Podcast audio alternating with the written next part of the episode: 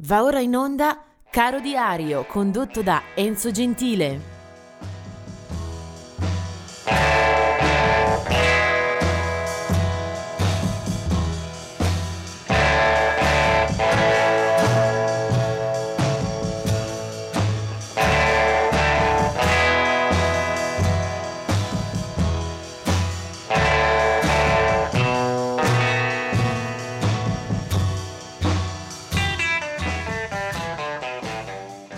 Siamo all'11 maggio, una data che ci riporta nel 1941 alla nascita di Eric Bardon, una delle voci più significative, eh, più sensazionali eh, del rock blues. Eh, fin dai primi anni 60, con, eh, alla guida degli Animals, eh, Eric Bardon conosce una tempestosa via al successo una band che non durerà a lungo, ma basteranno pochi singoli per far parte di quella British Invasion che porta molti gruppi dall'Inghilterra a sfondare negli Stati Uniti basterebbero eh, brani come When I Was Young eh, o come The House of the Rising Sun o Let Me Be Misunderstood, insomma ci sono tantissime storie legate agli Animals, eh, dopodiché Eric Bardon eh, conoscerà una seconda fase di carriera con il gruppo The War e poi molti molti album da solista con la voce che non lo ha mai abbandonato facendone uno dei grandi testimoni della nostra musica contemporanea. Eh, nel 1947 nasce anche Butch Trucks eh, degli Allman Brothers Band, batterista, eh, la cui fine tragica risale al 2017 quando in Florida eh, decide di eh, cessare di vivere con un atto estremo, si suicida eh, sparandosi un colpo nella sua residenza.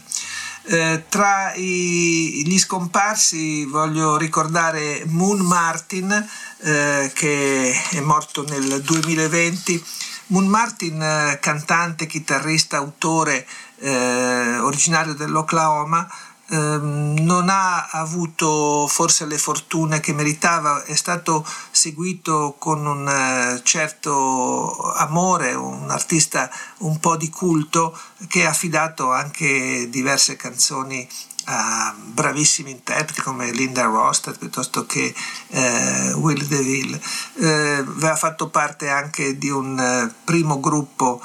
chiamato Southwind a fine anni 60, primi 70 e poi una carriera solista con diversi album all'attivo, ma soprattutto l'11 maggio è la data che nel 1981 eh, ricorda la fine di Bob Marley. Eh, se ne va il pioniere del reggae, o meglio colui che ha fatto grande, ha portato in alto e ovunque a tutte le latitudini eh, la bandiera del reggae, reggae come filosofia, come musica, come comportamento, come eh, modello. Il reggae eh, dagli anni 70 in poi è stato un fenomeno dilagante, eh, Bob Marley insieme ad altri amici nella sua Kingston eh, aveva già inciso e suonato molto negli anni 60, quella musica non aveva avuto però eh, la necessaria penetrazione nei mercati, eh, ci saranno i suoi dischi per l'Island a renderlo un eh, personaggio notissimo, eh, tante le sue canzoni, alcune eh, strafamose, altre bellissime, eh, per tutti valga il ricordo, eh, se c'è stato, eh, del concerto al,